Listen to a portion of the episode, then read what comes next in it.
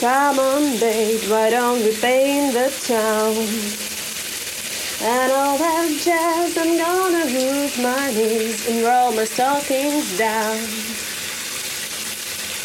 And all that jazz, start the car. I know a whoopee spot where the gin is cold, but the piano's hot. It's just a noisy hole, and there's a nightly bro and oh, that jazz. Надо говорить театр.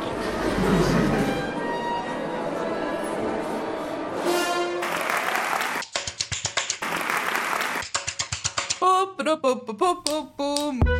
Привет! Это «Как посмотреть» – подкаст для тех, кто хочет полюбить театр. Мы делаем его вместе с Российским театральным фестивалем и премией «Золотая маска» при поддержке мецената Татьяны Шишкиной. Меня зовут Саша Зеркалева. Я журналист, редактор и человек, который плачет под половину песен из мюзикла «Отверженные», а еще поет в душе партии из Чикаго. А меня зовут Лиза Каменская, я делаю подкасты и выпускаю литературный журнал, а еще плачу под то, как Саша поет в душе партии из Чикаго, и знаю наизусть главную партию из Гамильтона, так, которая вот How does a bastard, orphan, son of a whore and a Scotsman dropped in the middle of a forgotten spot in the Caribbean и так далее. Очень классный мюзикл. И говорить мы сегодня будем... Про мюзиклы! Да, все так. Наконец-то наша с Сашей пожалуй, любимая тема. Да, это э, первая тема в театре, к которой мы разделяем интерес. И, наконец-то, мы будем равно увлечены в этом разговоре. Да, это правда. Я предлагаю начать с того, чтобы пояснить, чем вообще мюзиклы отличаются от остальных жанров, например, от опереты, потому что я так понимаю, что в оперете тоже поют и говорят, а следовательно, возможно, это, не знаю, прото-мюзикл или как это может называться. Почему они как-то идут вместе, а опера, например, совсем отдельно? Ну, мюзикл действительно вырос в свое время из оперетты как жанр э, и отделился от нее только в 20 веке, хотя в каком-то самостоятельном более-менее виде существовал уже в 19-м. А оперетта, соответственно, выросла из оперы. То есть оперетта — это в буквальном смысле небольшая опера если мы будем переводить с итальянского тут с тобой. И с опереттой, как правило, связывали все жанры, которые не укладывались э, в оперу по причине своей какой-то бытовой направленности или слишком там, излишнего веселья, хотя комическая опера тоже бывает, но это как бы тоже самостоятельный жанр. Оперетта — это такая, значит, легкомысленная опера, которая короче, как правило. Если опера там может длиться до четырех часов, то оперетта, ну, в районе полутора-двух с половиной. При том, что в оперете используются все те же средства выразительности, все те же средства передачи каких-то смыслов, что в опере. Это в первую очередь, конечно, оркестровые партии, такой же оркестр большой, как в опере. Это арии, это речитативы. Ну и да, там, естественно, больше текста, больше диалога, диалогов, разговоров. В принципе, в таком же виде, в каком оперетта существовала в XIX веке, а именно в XIX веке вот она получила какое-то наибольшее развитие, она дошла почти до сегодняшних дней. И в целом классические опереты до сих пор ставят в театрах, которые этим жанром занимаются. То есть mm-hmm. есть несколько больших таких имен, которые считаются вот уже классикой этого жанра. Это те же фамилии, которые мы знаем по каким-то другим классическим музыкальным произведениям. Вот был, например, такой э, французский композитор Жак Оффенбах, который написал чуть ли не сотню этих оперет и основал театр, в котором он только их ставил. Это был театр Буф Паризьен в Париже. И он занимался как раз популяризацией жанра, при том, что он сам себе не приписывал, что он его основал. Он говорил, что он его как бы раскопал, потому что уже оперета существовал еще во времена французской революции. То есть это, знаешь, все с этим жанром все связано с какими-то такими мистификациями и запутанными сюжетами. Мне кажется, я вот так себе это в голове рисую, что если мы в прошлый раз, помнишь, говорили, что сюжет оперы довольно легко пересказать, и либретто mm-hmm. укладывается трехминутный пересказ, то я ни за что не смогу тебе пересказать сюжет, мне кажется, ни одной оперетты, даже самой популярной. Наверняка ты знаешь название «Летучая мышь», оперетта Ягана Штрауса. Нет, но теперь да. Э, Штраус, тот самый человек, который известен по венским вальсам, он еще и писал опереты, очень любил этот жанр. Но вот если я начну тебе пересказывать «Летучую мышь», что, в общем-то, мы половину нашей записи проведем за этим пересказом, потому что там есть и служанка, которая мечтает стать актрисой, и супруги, которые там тестируют друг друга на верность, и какие-то, значит, политические игры, и неверное обвинение, и человека не того сажают в тюрьму, а потом того сажают в тюрьму. И, естественно, маскарад, на котором все переодеваются друг в друга и представляются не теми именами, а потом разоблачают друг друга и узнают в ком -то. То есть этот сюжет невероятно запутанный, очень сложный, и, как правило, он какой-то такой комедийный. Или комедийный, или мелодраматический, или такой пасторальный, ну, все такое симпатичное. То, что мы сегодня назвали бы словом «шоу». Это, в общем-то, синопсис, мне кажется, оперетты. Если говорить про оперету, это, на мой взгляд, жанр очень легкий. Это Манана Гагитидзе. За свои роли в мюзиклах она получила целых две золотых маски. Она играла в мюзиклах «Русалочка», «Бал вампиров» и «Чикаго». Скажем так, сугубо мое мнение, немножечко уже отходящий жанр, потому что мюзикл его, конечно, вытесняет еще плюсы мюзикла, скажем так, перед оперетой. Оперета это всегда комедия. Это всегда легкость, это всегда комедия положений, там не поднимаются какие-то глобальные вопросы, там нет сложных э, каких-то задач перед артистами или перед зрителями. Это прям вот классический легкий жанр. Если говорить про мюзикл, то здесь очень много есть мюзиклов на серьезные темы. Оперетта прям вот это будет, э, ой, он за, за шкафом муж, ай-яй-яй, он нас увидел, и вот э, скорее прячься в софу. Вот это вот это, это как бы классическая оперета в основном своем, да.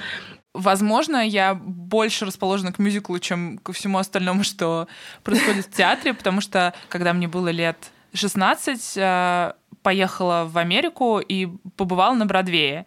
И я сходила на «Призрака оперы». И это было просто невероятно. Конечно, и просто так слушать музыку довольно классно из этой оперы, но посмотреть шоу, это вообще, ну, я не могу это описать, это очень сильное эмоциональное воздействие. Там все сделано так, чтобы тебе было очень интересно, чтобы для тебя это было чем-то захватывающим. И, и у меня мюзикл ассоциируется, соответственно, в основном с Америкой. И мне сложно вообще представить, например, что делают в России и как это перекладывается чисто на российский культурный ландшафт. Угу. Какой у нас может быть вообще мюзикл? Ну, логично, что у тебя это ассоциируется в первую очередь с Америкой, потому что в Америке этот жанр получил основное развитие, и до сих пор, в общем-то, он лучше всего развит именно в Америке. То есть Бродвей — это такой олимп для тех, кто играет в мюзиклах, выступает в них, ставит их, и попасть туда — это как бы высшая форма признания сегодня. Но в свое время а, родоначальниками жанра как раз стали иммигранты из э, Восточной Европы, которые хотели писать опереты и ставить их просто на, на американском культурном ландшафте. И когда их начали как бы перекладывать на американские реалии, на в том числе американские исполнительские реалии, это было начало 20 века, то есть 20-30-е годы, годы Великой депрессии, и совпало это, как ты понимаешь, с эпохой расцвета джаза, угу. и инструменты были популярны несколько иные, чем в европейских оркестрах симфонических. И поэтому мюзикл от опереты в первую очередь отличает наличие других инструментов, потому что в оперете это все таки всегда классический оркестр, вот в том понимании, в каком мы его привыкли видеть в опере. Ну да, мюзикл — это другое звучание вообще. Сейчас это уже может быть какая угодно музыка, электронная, и ударные, и все что угодно. Это может быть будет и живые исполнители на сцене, и записанная музыка заранее. А, главное, чтобы исполнители пели сами. Но в то время это были, конечно, дополнительные всякие инструменты, которые использовались при исполнении джазовых концертов, джазовой музыки. И э, тогда добавились всякие ударные, духовые, которые вот не использовались в классических оркестрах. И джазовые музыканты, собственно, они-то этот как бы мюзикл и перетащили на свою почву, они его все-таки привили Америке. Это были суперизвестные музыканты для того времени, звезды, э, как Джордж Гершвин, Коул Портер. Они были известны прежде всего благодаря своим джазовым оркестрам, но они стали писать эту музыку для мюзиклов, и таким образом жанр расцвел, в том числе благодаря им. Во времена Великой депрессии, как мы знаем, э, жанр мюзикла обрел максимальное свое э, развитие с точки зрения и производимого количества и, и фильмов, и спектаклей, да, и вот золотой век мюзикла – это именно американская депрессия, потому что чем людям было хуже, тем больше им нужна была какая-то отдушина, чтобы найти момент, чтобы можно было отвлечься от uh, будней. Это режиссер Алексей Франдетти. Он профессионально занимается постановкой именно мюзиклов. И, к слову, тот же самый мюзикл «Кабаре», он был одним из первых, как, когда мюзикл стал не просто развлекать, а говорить на какие-то сложные темы. И вслед за ним уже один за другим стали появляться такие серьезные мюзиклы. Почему мюзикл так популярен именно в Соединенных Штатах и почему там он, в общем-то, основная форма театра? Потому что в Америке любой школьный театр, он ставит в первую очередь мюзиклы. Классическое театральное образование — это всегда включает в себя танцы, песни и одновременно еще актерскую игру. Я забыла великую, великую культурную особенность школ в США, а именно вот эти вот High school кружки театральные, да, где, где ставят мюзикл. То есть у нас в театральных кружках никто не будет ставить мюзикл, а там это в основном именно такие же постановки. Конечно, у нас в первую очередь поставят, я не знаю, там «Горе от тумана». Евгения Онегина. Евгения Онегина. Тоже есть мюзиклы на эту тему. Но почему это получило развитие именно в США? В США не было на тот момент, когда там получил популярность мюзикл, то есть это 30-е и послевоенные годы, не было своего какого-то популярного среди публики и вообще как-то хорошо развитого драматического театра. Поэтому так выстрелил театр этот. Во-первых, потому что на него хорошо шла публика, во-вторых, потому что он по зрелищности, по по всему вот этому э, звуковому и танцевальному и всему вот этому сопровождению, он очень сильно был похож на кинематограф, а кинематограф, понятное дело, что все-таки тоже развивался лучше всего именно в этой стране. И в дальнейшем как-то вот эта популярность мюзикла, она в США закрепилась, в том числе потому, что после войны уже начали появляться композиторы, которые на этом буквально специализировались. И это были люди, которые начинали как академические композиторы, как тот же Леонард Бернстайн, автор «Вестсайской истории». Он начинал как э, академический, значит, симфонический композитор, и он начал писать мюзиклы. И потом туда пришли другие серьезные композиторы. Они вместе с либретистами были как бы знаменитые дуэты стали поднимать серьезные достаточно темы. То есть, если мы говорим, что оперетта — это как бы такая симпатичная фитюлька, грубо говоря, несмотря на то, что там могут быть какие-то мелодраматические страдания, там может быть актерская игра, то мюзикл — это далеко не всегда строго развлекательный жанр. На сегодняшний день это уже, мне кажется, прописная истина, что мюзиклы могут быть о чем угодно. Но в свое время абсолютным прорывом стали какие-то темы, поднятые в мюзиклах, которые ну, даже там, на драматической сцене не то чтобы затрагивалась. Та же «Вестсайская история» — это 50-е годы.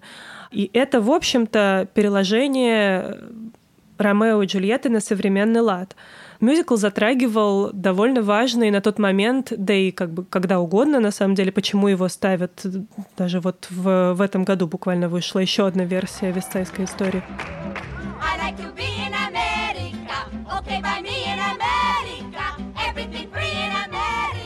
For a small fee in America. Почему его продолжают ставить все эти годы? Потому что там поднимается проблема интеграции мигрантов в американское общество. Там есть эти банды, которые одна состоит из э, целиком белого населения американского, а другая из пуэрториканцев. И, собственно, вот из клана пуэрториканцев и из клана э, белокожих бандитов, значит, дети любят друг друга точно так же, как в Ромео и Джульетте, только проблематика другая. Это нью-йоркские банды, действительно насущная проблема после войны в Нью-Йорке. И при этом история рассказывалась невиданными до тех пор изобразительными средствами. То есть при помощи не только музыки, при помощи не только либретто, и не только каких-то диалогов, но еще и хореографии. Вот Вестсайская история в этом смысле была прорывом, потому что там были танцы, которые буквально рассказывали какую-то часть сюжета. Э, то есть чем мюзикл отличается от опереты, это в том числе сильной хореографии, которая тоже всегда рассказывает историю. То есть здесь все направлено на то, чтобы песни здесь, они как бы не перебивка, не дивертисмент, как не, не, не для того, чтобы артист стал, значит, попел, отдохнул, пошел играть дальше. А это часть сюжета. История рассказывается в то время, как люди поют, в то время, как люди танцуют, в то время, как играет оркестр, и там люди еще не вышли на сцену. Она непрерывна. Ну да, все происходящее рассказывает тебе историю. Да. Как бы все, что происходит на сцене, работает на то, чтобы рассказать тебе очень хорошо историю. Ну, это тоже такая американская, конечно, традиция, как бы сторителлинга и вообще фокуса на историях, поэтому, в принципе, Конечно. тоже логично. А вот в то же время, когда в Америке развивался мюзикл, в России что-то похожее было или у нас ну, ничего похожего у нас не было? Наверное же был какой-то музыкальный театр, который был чуть полегче, попроще, чем опера или какие-то попытки? Конечно. В советском театре была очень сильна традиция оперетты, и много действительно писалось советских оперет советскими композиторами.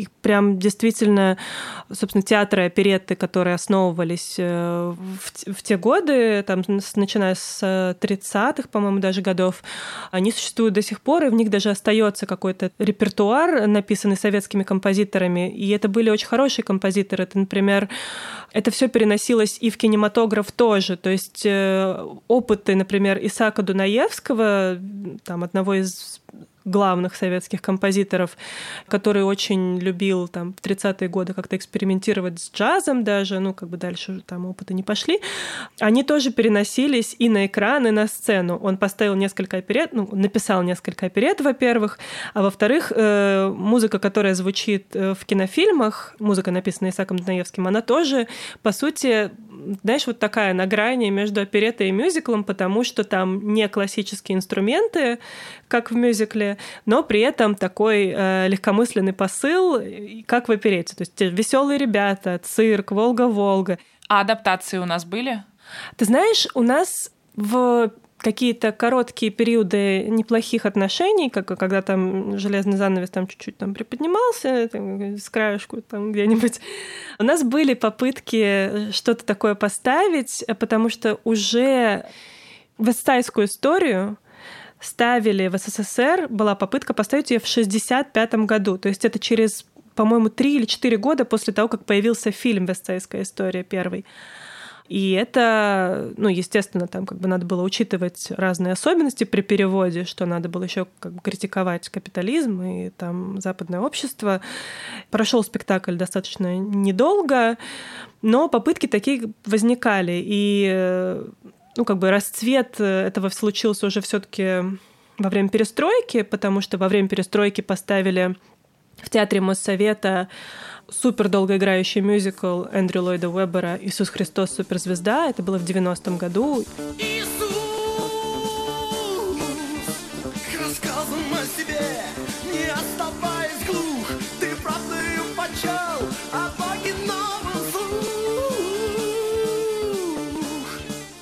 И это был как бы тоже прорыв своего рода и в тематике, как ты понимаешь, и в том, что вообще это западное произведение, и в том, что это мюзикл, поставленный как мюзикл, то есть э, необычно было по всем параметрам. Но при этом у нас э, была вот эта вот своя еще дополнительная школа э, как бы советского мюзикла, это тоже рассматривалось, наверное, как оперетта, которая была хорошо развита в кино, то есть очень много же, ты знаешь, да, фильмов, в которых персонажи поют в советских, там, от трех мушкетеров до, не знаю, ну, соломенной да, шляпки. Да. И то есть, как бы, артисты у нас для этого готовые были. А почему это не называлось мюзиклом? Три мушкетера же реально могло быть отличным мюзиклом. Ну вот ты слышишь слово мюзикл, вот это как-то не русское слово, не советское. Ну, а по сути, это были мюзиклы или это все же не то? Ну, это что-то приближенное к мюзиклам. То есть, если ты посмотришь э, любую сцену из трех мушкетеров, где персонажи поют, ну, это такая э, это вставка музыкальная. Это... Боярский поет, Боярский не танцует. Он, он, он может петь и танцевать одновременно вполне, но он в это время не включен в сюжет немножечко. Это как бы как такие музыкальные клипы. Ну да. То есть мы как бы немножко да. отвлеклись, попели, вернулись обратно. Все-таки это не тот же самый жанр, но к нему близко, на самом деле, близко. А когда у нас был первый оригинальный мюзикл, то, что можно реально назвать мюзиклом? С одной стороны, уже в 81 году в Ленкоме шел то, что сейчас уже как бы принято считать советским мюзиклом, но тогда это называлось я вот не помню, кстати, можно ли было это тогда называть словом рок-опера, потому что рок это тоже как бы может вызывать разные коннотации неприятные в 81 году.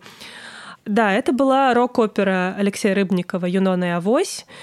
Она идет в Линкоме до сих пор, и большую часть времени она шла э, даже с одним и тем же исполнителем главной роли. Ты меня на рассвете разбудишь. И «Юнона и Авось» — это именно что, если называть это мюзиклом, это действительно оригинальное произведение, э, написанное на оригинальном материале, потому что сюжет э, поэмы «Юнона и Авось» и, собственно, рок-оперы, он основан на реальных событиях. Он посвящен путешествию Николая Рязанова, одного из руководителей кругосветной экспедиции, которая вышла из э, Петербурга в начале XIX века. По пути на Аляску его экспедиция попала в Калифорнию. В Калифорнии он влюбился в дочь испанского коменданта Сан-Франциско по имени Кончита. Они полюбили друг друга. Он уехал в Санкт-Петербург обратно для того, чтобы попросить разрешения жениться на католичке. И по пути он тяжело заболел и умер в Красноярске. А она ждала его еще очень много лет, не дождалась, приняла монашеский постриг и умерла в одиночестве. И это как бы прекрасная, оригинальная история про любовь. И она, собственно, ну, легла в основу самого популярного советского мы назовем это сегодня мюзиклом, хорошо, мы будем вольны с материалом. Хотя на тот момент это так не называлось, конечно. Но если говорить о первом мюзикле, вот э, поставленном по всем бродвейским стандартам, тем, которые мы с тобой обсудили, где действие развивается одновременно в танце, в песнях, в музыке, то это был мюзикл «Метро», конечно, в 99 году. Это был польский мюзикл, на самом деле, который не очень успешно прошел на Бродвее, но почему-то приглянулся российским продюсерам, и они его у поляков купили.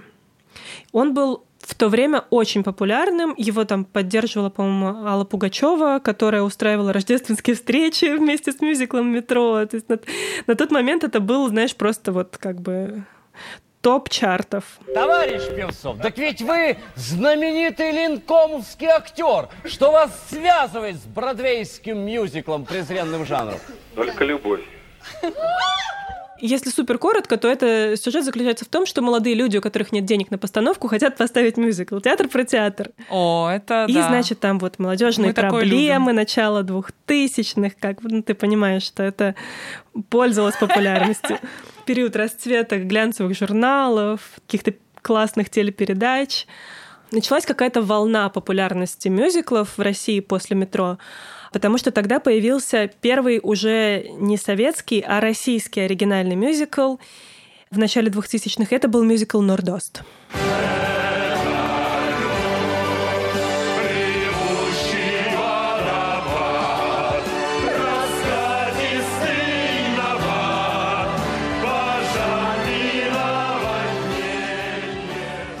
Он был написан по э, книге Каверина «Два капитана», и это тоже замечательная, абсолютно драматичная история, и он был прекрасно поставлен, это был действительно хороший спектакль. Одновременно с Нордостом э, были куплены лицензии на несколько бродвейских спектаклей, то есть тогда же шел мюзикл «Чикаго», первая его версия, вторая была чуть позже. Ну, то есть как бы на сцене одновременно шло несколько таких э, около бродвейских спектаклей. Но на самом пике популярности мюзиклов э, все резко оборвалось из-за печального события, о котором мы теперь все вспоминаем в связи с Нордостом, из-за теракта на Дубровке. Мюзиклы просто стали на какое-то количество лет у зрителей ассоциироваться с чем-то плохим, и на них просто не покупали билеты. Даже на тот же Нордост, который восстановили через год после теракта, и артисты продолжали в нем играть, многие из оригинального состава, люди просто не шли на него. И несколько лет э, просто этот жанр был ну, забыт буквально. Ту Тучи опять наползают, Белой метелью грозя.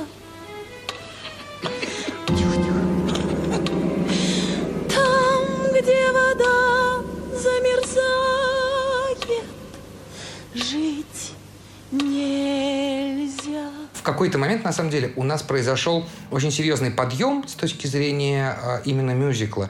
Это снова Алексей Франдетти. Это был э, 2003, наверное, год. Нет, 2002, когда в театре оперетты шел Нотр-Дам, когда на Дубровке шел изумительный спектакль «Нордост», когда в МДМе тогда шла 42-я улица, а в театре эстрады «Чикаго». Ну, то есть это было похоже на какой-то даже маленький Бродвей, да, вот я сейчас перечисляю и понимаю, что этих названий было очень-очень много, и это было здорово. Потом, к сожалению, та трагедия, которая произошла с Нордостом, надолго откатила вообще э, жанр, и само слово мюзикл ассоциировалось очень долго с чем угодно, но только не с театром.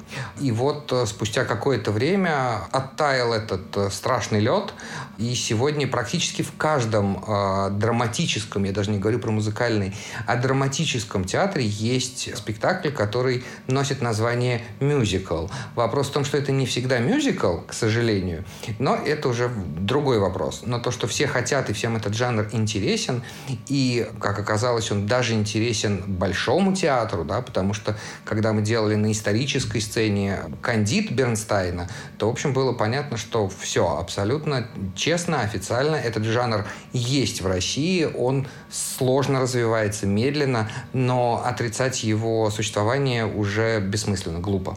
Да, на самом деле, мне кажется, во многом э, российская индустрия оправилась э, от этого шока благодаря тому, что на рынок в середине 2000-х пришла компания голландская Stage Entertainment. И если ты вот знаешь про мюзиклы в МДМ, Московском доме молодежи, которые шли довольно много лет там, их все ставила эта компания. И в основном это были все, конечно, адаптации, это все были э, спектакли по купленным правам, как правило, на Бродвее. Это была новая версия Чикаго, это был мюзикл «Мама Мия», мюзикл «Cats», «Кошки» и много чего еще. Мы не будем говорить про фильм «Кошки», потому что... Хорошо или ничего. Да.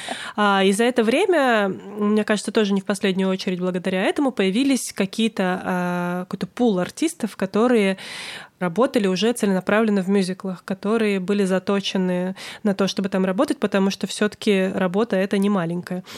Ну и кроме того, многие не только музыкальные спектакли, но и драматические, они стали заказывать и пытаться сделать у себя что-то похожее на мюзикл. Может, это не всегда получалось мюзиклом, но э, музыкальные спектакли стали ставить чаще. Ну и на сегодняшний день есть, конечно, отдельные театры, которые ставят уже работают уже только в этом жанре. То есть, например, театр «Московская оперетта», он вообще уже работает по такому бродвейскому стандарту, когда Э, у тебя много-много-много вечеров подряд идет один и тот же спектакль. Сейчас там идет mm-hmm. шоу Анна Каренина, и вот оно идет уже, по-моему, второй сезон, только оно. Как бы театр под него выкупается, только на него продаются билеты, и вот так вот оно, значит, устроено. Там великолепная афиша снаружи театра, где просто написано каждый день Анна Каренина, Анна Каренина, Анна Каренина, Анна Каренина, Анна Каренина. Я не видела. Кроме того, есть целый московский театр мюзикла, который несколько лет назад открылся, им руководит Михаил Швыдкой. Есть театр Стаса Намина, который всегда был музыкальным театром и который заточен на то, чтобы ставить оригинальные постановки, написанные специально для него. Есть э, театр мускомедии в Петербурге, который ставит и опереты, и мюзиклы до сих пор.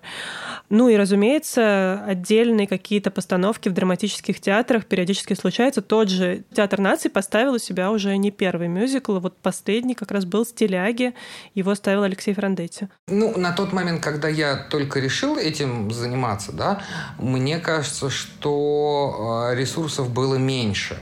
И я как-то стараюсь в себе во многом совмещать и режиссера, и продюсера, просто рассказывая а вообще, как делается этот жанр, каким образом и насколько это сложно и кропотливо. А те театры, которые готовы слышать и слушать, то добиваются, скажем, таких успешных постановок, как, например, «Стиляги в Театре наций», да, или э, там все то, что мы э, сделали в Екатеринбурге в Театре музыкальной комедии. Вот. То есть понятно, что это еще не Бродвей. И до Бродвея нам очень далеко и с точки зрения огромных финансовых вложений, и с точки зрения вообще подхода и актерского цеха. Но если даже посмотреть на те спектакли, которые шли, там, скажем, там, 15 лет тому назад или даже 10, а, то это серьезный качественный скачок. Но, опять же, знаете, как говорят, ну, они для своего уровня вот хорошо что-то сделали, да? Мы для своего уровня что-то хорошо делаем, а, но ни в коем случае нельзя останавливаться, это самое главное, и продолжать развивать а, эту тему. Вообще мюзикл же, да, считается самым таким легким жанром в смысле восприятия, потому что это шоу, тебя развлекают, и как бы вот все это очень легко, и как вот попробуйте спеть в опере мою арию, а в мюзиклах у вас там вообще расплюнуть и легко спеть. Но на самом деле это вообще не так. Это супер обманчивое актеров, ощущение, да. Да, это супер обманчивое ощущение. От артистов мюзикла требуется порой гораздо больше, чем от чисто драматических э, артистов или от чисто э, артистов оперы. Действительно много всяких есть нюансов в мюзикле. Я считаю, что это жанр, э, наверное, один из самых сложных. Это снова Манана Гагитидзе. Потому что он в себе соединяет абсолютно все возможное, все возможные жанры театра. Это и драматическое искусство, это и вокал, это и пластика, и какие-то могут быть цирковые элементы. Если говорить про оперу, вот для меня при всей моей любви и уважении, даже на первое место я, наверное, поставлю уважение к этому жанру, это скорее такие поющие головы, потому что вот смотреть, как человек там говорит, я умираю, а при этом голосит на три форта, крепко стоя на обеих ногах, или там я люблю, но при этом я не могу к тебе согнуться, иначе я потеряю диафрагму, мне нужно ее держать. Это, ну, для драматического артиста наблюдать довольно сложно. Ну, то есть сразу какое-то ты не, не совсем веришь в эти обстоятельства. Но это условности жанра, которые ты либо принимаешь, либо не принимаешь. В мюзикле таких условностей нет если ты поешь, что ты умираешь, будь любезен, как драматический артист, валяйся, умирай и пой так, как будто ты умираешь. И неважно будет, э, в какой, там, какая у тебя диафрагма, и потеряешь ли ты в этот момент опору дыхания, никого не волнует, будь любезен так, чтобы мы в это поверили. Ну, ну и так далее. Если ты любишь, то, то люби, ты можешь где-то что-то не спеть, где-то сказать, где-то вздохнуть. То, что не позволено в опере, абсолютно позволено вот в жанре мюзикла. Да, и, конечно, мюзикл это, это шоу. Действительно, у нас вот к слову о мюзикле «Русалочка», да, э, там э, главная героиня, наша русалочка, должна была там за 30 секунд поменять хвост на ноги и волосы из э, стоящих подводно наверх, как бы по земному вниз. И на это там буквально 30 секунд, и вот по несколько человек одновременно хватают артиста, быстро сдирают юбку, сдирают парик, и в общем, такое довольно редко встречается в других жанрах, скажем, там в драматических или в опере. Это вот такая специфика больше эффектных э, появлений шоу такого. Ну, вообще до сих пор, на самом деле, актеров мюзикла не так много. Поэтому как бы, мюзикловые звезды, они кочуют из одной постановки в другую и постоянно ездят, как та же Манана, из Москвы в Петербург. То, на, то в одном шоу выступит, то в другом. А это связано в том числе с тем, что специальной какой-то да, подготовки до сих пор почти нет. То есть вот э, таких курсов каких-то, которые сразу бы готовили артистов именно для этого жанра. Ну, то есть в ГИТИСе даже есть сейчас уже второй набор э, курса, на котором готовят актеров мюзиклов, но он, к сожалению, только платный. Если мы говорим про обучение, у нас, конечно, есть огромные проблемы в этом смысле. Во-первых, потому что у нас отсутствует теория, ну вот в принципе, ни одной книжки на русском языке о том, что такое мюзикл, об истории жанра, и уж тем более о каких-то прикладных знаниях, этого просто нет. Эти знания передаются из рук в руки теми артистами, которые преподают на курсах. Второй момент, на мой взгляд, он очень сложный. Но вот, допустим, сейчас я знаю, что э, один единственный курс в ГИТИСе, курс мюзикла, на котором я преподавал мастерская Лики Рулы, но вот я задумываюсь о том, что обучение там платное – все обучение э, за семестр ты должен заплатить полмиллиона рублей. А, соответственно, за 4 года обучения 2 миллиона рублей. И те люди, у которых есть талант и а, они созданы для этого жанра, очень часто им просто нечем платить за это обучение. А учитывая то, что ну, в драматическом театре или в кино, или уж тем более на телевидении, ты гораздо легче можешь себе найти работу, чем в музыкальном театре, потому что конкуренция большая, а предложений не так уж много, то это, конечно же, проблема. И когда ребята выпускаются, вот они сейчас выпустились из там 25 человек, трое остались в профессии, а что делать с остальными, не очень понятно. Я, правда, очень за ребят как-то переживаю. Ну и потом, опять же, очень-очень многие артисты молодые, да, они не приучены к той пахоте, которая необходимо в этом жанре. И с точки зрения вокала, и с точки зрения хореографии. А у нас ведь чаще всего, опять же, получается, что одни хорошо танцуют, другие хорошо поют, третьи хорошо играют. Дай бог найти там двух человек э, за весь год в, в каком-то потоке, который и то, и другое, и третье умеет делать хотя бы сносно их для этого нужно научить, да, а мы, и, э, с одной стороны, это хорошо, что на всех этих курсах чаще всего преподают э, такие играющие тренеры, да, люди, которые сами э, э, проходят кастинги там ежедневно, э, сами должны доказывать э, свое право в, э, нахождения в профессии, вот, но с другой стороны, этих тренеров никто не учил. И все, что получено, оно получено исключительно на уровне наития. Поэтому пока мы немножко так, как в темном лесу. Нет-нет, да в какую-нибудь елку и втыкаемся.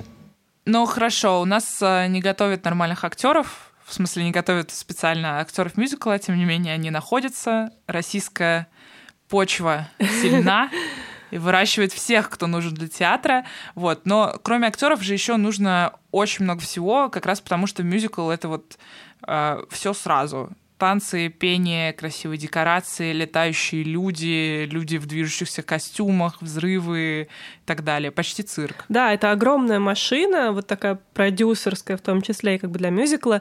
Как правило, нужен сильный продюсер или режиссер, который сочетает в себе эти функции и готов этим заниматься, потому что, ну и продвижение здесь тоже немаловажно. все таки когда ты потратил огромные деньги на постановку, если уже даже у мюзиклов в начале 2000-х э, бюджет бюджеты исчислялись там несколькими миллионами долларов, то есть там 2-4 миллиона, по тем временам огромные деньги. Сейчас я как бы, не знаю даже.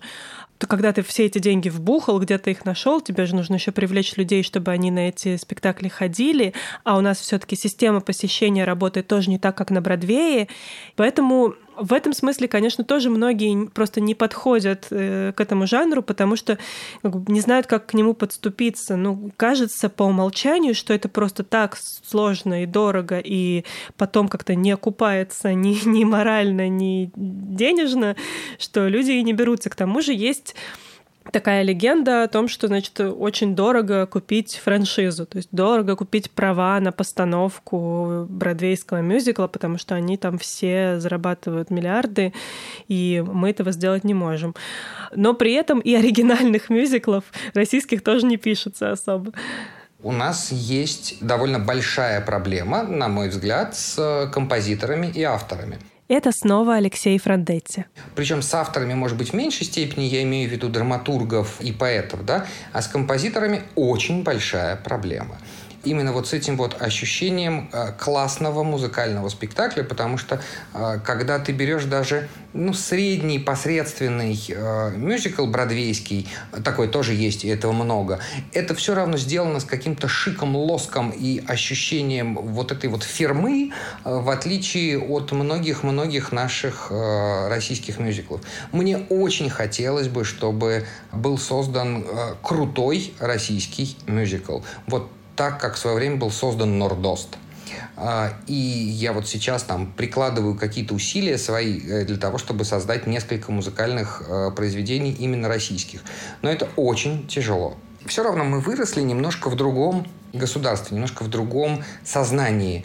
А, даже там мои ровесники, мы все равно застали еще а, кусочек маленький Советского Союза, да, и вот ощущение этой какой-то свободы, его очень многих композиторов, к сожалению, нету.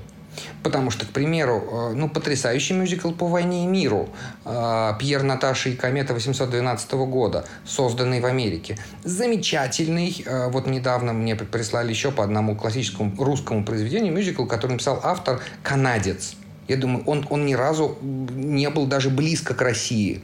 Ну вот, даже в Санкт-Петербурге, там, условно говоря, да, не говоря уже о Москве. Вот. А он создает очень крутое произведение. Почему у нас этого не происходит, не знаю. Обидно, жутко, но я уверен, что вот еще чуть-чуть, еще немножко, и произойдет вот этот вот качественный скачок.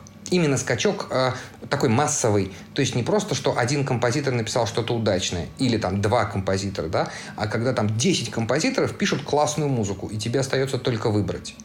Но я так понимаю, что у франшизы тоже есть плюсы и минусы. Плюс в том, что тебе не нужно ну, придумывать идеи, у тебя есть какая-то а, гарантированная, ну, у тебя есть постановка с гарантированной популярностью какой-то общемировой, и понятно, что это привлечет и зрителей в России. Но, с другой стороны, я так понимаю, часто правообладатели довольно сильно контролируют то, как именно ставится адаптация. Ну, то есть насколько соблюдается изначальная постановка, какие-то режиссерские решения, свет и так далее. Я, кстати, была уверена в том, что они э, контролируют буквально там все вплоть до того, как там каждый волосок лежит на голове артистов кардебалета. Но выяснилось, что это не совсем так. Алексей Франдетти рассказал, что все зависит от того, как ты пропишешь изначально в контракте, и можно менять, на самом деле, достаточно радикально некоторые вещи. Есть две основных больших правообладающих компании. А, чтобы получить лицензию, ты заполняешь форму, она очень простая, в которой, по большому счету, э, их интересуют три, три цифры. Цена билета, это количество мест в зале, и это количество показов спектакля, сколько ты собираешься его показывать в год. Вот. Дальше, соответственно, чаще всего, а, когда тебе дают эту лицензию, и она не стоит каких-то адских денег, честно скажу, естественно, ты должен полностью следовать пьесе, которую вы купили, и музыке.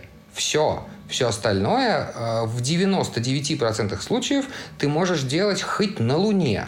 Ну, есть иногда, конечно, есть названия типа там «Вицайской истории» и э, «Скрипача на крыше», где оригинальная хореография э, прописана в контракте.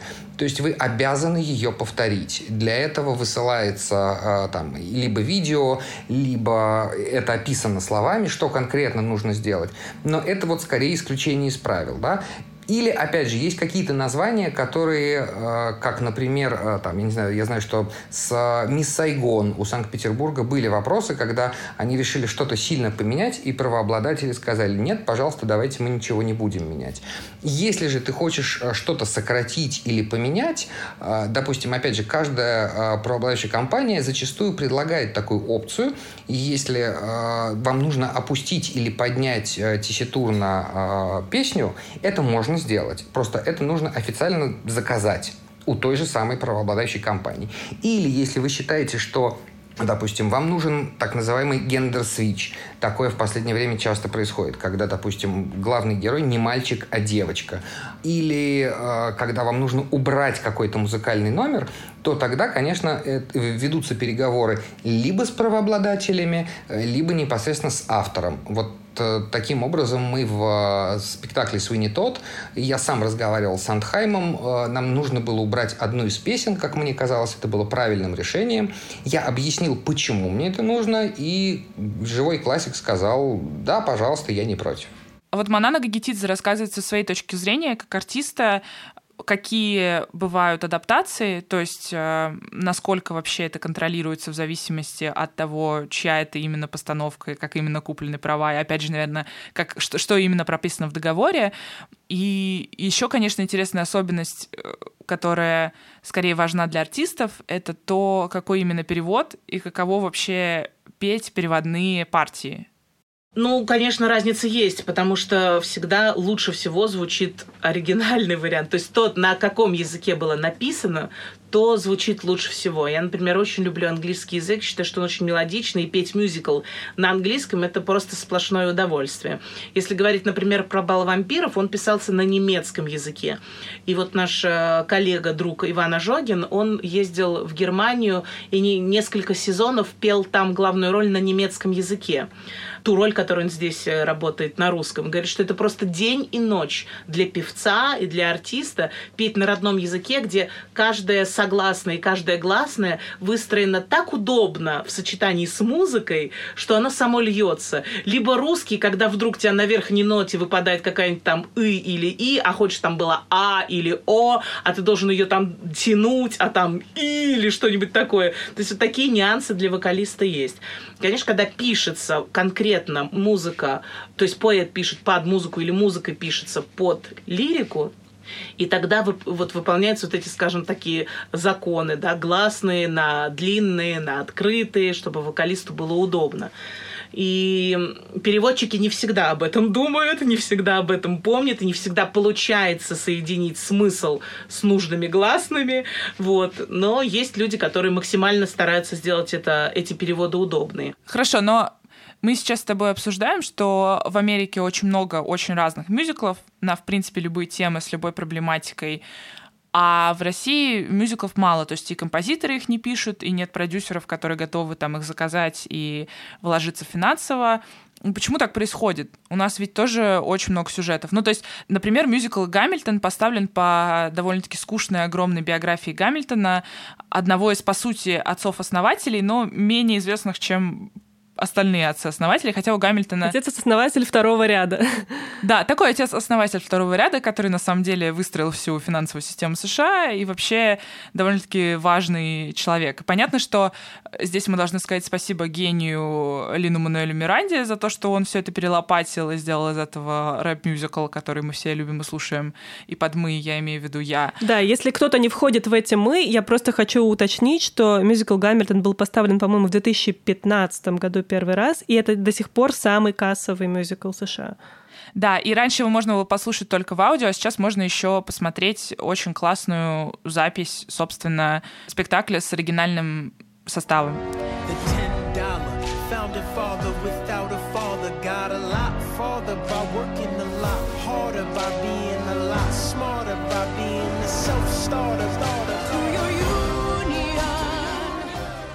Понятно, что у нас деятелей исторических с очень интересной судьбой вполне достаточно. Я бы с радостью пошла на рэп-мюзикл про Мюзикл Петра Первого. Троцкого. Да, про Троцкого вообще гениально, про Ленина, про Петра Первого, про Ивана Грозного. Ну, то есть у нас точно в истории достаточно личностей, и чью биографию можно было бы великолепно просто поставить.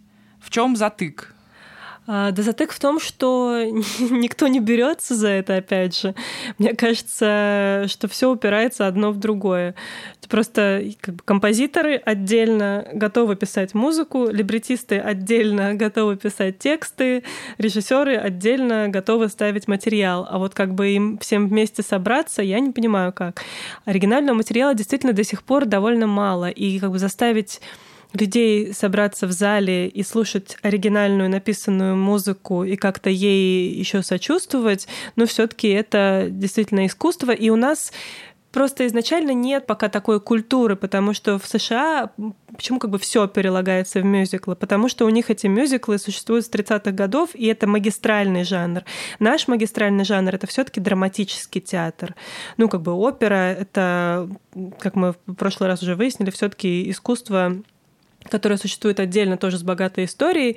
Но как бы российский театр в первую очередь воспринимается как драматический театр. Американский театр драматический, если вот мы положа руку на сердце, ну, как бы рядом не валялся. И там он просто очень-очень-очень-очень-очень далеко на втором месте по сравнению с мюзиклами. Поэтому у них в первую очередь... Ну да, по крайней мере, еще у массового зрителя. Конечно. Ну, то есть у нас все таки люди ходят в театр. Как бы, а мне кажется, в Америке люди скорее пойдут на мюзикл. У нас массовый зритель, конечно, в первую очередь пойдет смотреть, как люди в прозе страдают, э, там, рвут душу, и чтобы было похоже на жизнь. Потому что вот эта традиция воспринимать что-то через шоу, это не, как бы не наша коренная традиция. И это жанр, который нужно отдельно прививать, который, ну, про который нужно много рассказывать, который нужно популяризировать для того, чтобы его полюбили. В том числе нужно рассказывать о том, что это как бы не только легковесный жанр. То есть довольно много лет, например, существует мюзикл сам по себе даже фильм такой был, по-моему, 80-х, «Бендюжник и король», который написал Александр Журбин. Но популярным в театре особо никогда не было. Он очень много где в региональных театрах ставился, но несколько лет назад в Красноярском ТЮЗе Роман Феодори поставил прекрасный совершенно спектакль, который был в совершенно иной стилистике, а как бы на минуточку материал этого э, мюзикла — это одесские рассказы Бабеля. Как бы, с одной стороны, конечно, смешно, но, как ты понимаешь, не очень жизнерадостно, глубинно. И, разумеется, это один из вариантов.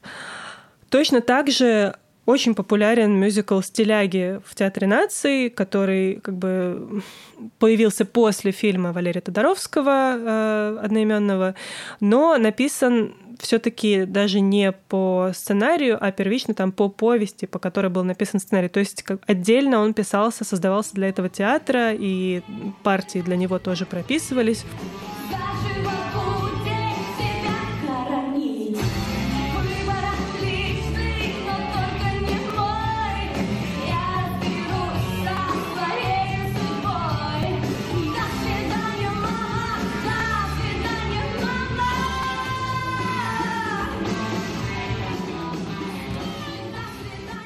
Стилягах что хорошо сработало, мне кажется. Почему э, это мюзикл популярный и в кино, и в театре? Потому что Здесь есть очень мощный эффект узнавания. Узнавание просто песен, да? Потому что когда ты слышишь песню «Восьмиклассница» с экрана э, или там песню «Дай мне этот день, дай мне эту ночь», ты с большим чувством погрузишься в действие и как-то захочешь подпеть, там, притопнуть ногой, чем ты слышишь, когда песню специально написанную там про Троцкого, Ленина, э, Петра Первого, Ивана Грозного. Да, ноги в пляс не пускаются как-то ну, особо. Ну, мы не знаем, может быть, они что. пустились бы, если бы кто-то написал про это рэп, как Лин Мануэль Миранда написал про Гамильтона. Это вообще, конечно, гениально сделать ну, то есть, как только ты превращаешь какие-то скучные дебаты, вообще политические, в рэп-баттл, как бы это же еще и огромная работа популяризации вообще истории. Абсолютно, да. Ну, то есть... Я не понимаю, почему это не используют до сих пор ну, хотя бы в пропаганде. Я прям представляю автобусы школьников, которые едут на мюзикл по Ивану Грозному и наконец-то запоминают все, что им нужно запомнить. Да, просто вместо по шестого класса схема. и курса истории они едут на мюзиклы. Отлично. А почему нет? Люди же ходят смотреть постановки там ревизора перед школьным годом, пожалуйста. Ну да, я про это и говорю. Ну то есть стандартная схема у нас вообще. Конечно, стиляги — это jukebox. Это снова Алексей Франдетти. И понятно, что все стиляги состоят из хитов. Потому что когда в свое время я взялся снимать кино, и я пошел к Валерию Петровичу Тодоровскому с ним советоваться, первое, что он мне спросил, он говорит, какие у тебя песни, есть ли у тебя хиты. Без этого очень тяжело сделать э, оригинальный э, материал. Франдетти, кстати, как раз в тот момент, когда он пришел в театр нации ставить стиляг, на самом деле он туда пришел к Евгению Миронову с идеей ставить мюзикл «Брат 2». И лично я считаю, что это прекрасная идея. Я бы очень хотела побывать на мюзикле по «Брату 2». Особенно, если в нем будут те самые песни, которые звучали в фильме. На «Брата 2» меня вывел э, мюзикл э, «Телохранитель», собственно, по известному фильму. И у меня там какая-то такая ассоциация, я помню, родилась по этому поводу. И так родилась идея сделать мюзикл «Брат 2». На что, ну, как бы Евгений Витальевич предложил делать стиляк. Но я думаю, что до «Брата 2» я еще доберусь. Вот прям обещаю. Я просто хочу арию «Сила в правде, брат». И все. Мне кажется, мы можем начать ее писать с тобой, Лиз. Кира, музыку, пожалуйста. Большие города, пустые поезда.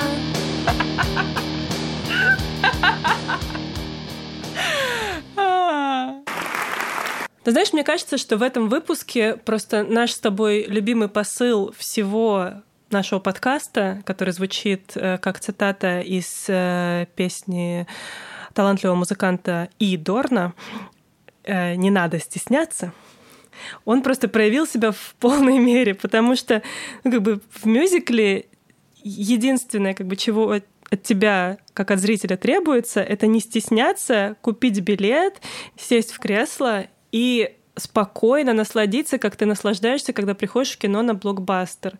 Тебя никто за это не осудит. И а, во-первых, мне кажется еще важным, что мы с Сашей обе сходимся в нашей огромной любви к мюзиклам. И во-вторых, что мюзикл — это действительно тот театр, который не притворяется... Эм... Чем-то большим, чем он есть чем-то большим, да, чем он есть. То есть э, мюзикл откровенно вам говорит, что вы пришли на шоу, наслаждайтесь шоу. И попутно, конечно, вы можете заплакать или, не знаю, получить какие-то очень глубокие, неожиданные эмоции, так же, как придя на Мстителей. блокбастер, вы можете, не знаю, да, вы можете расплакаться там от э, музыки э, Ханса Циммера и, ну, несмотря на то, что это блокбастер, потому что это абсолютно одно не исключает другого, вот, и поэтому мы можем только сказать, что это самый, я бы сказала, что это самый классный старт, потому что здесь реально не нужно готовиться. А еще на многих мюзиклах можно есть в зале. Тоже плюсик. Мы с Сашей такое любим.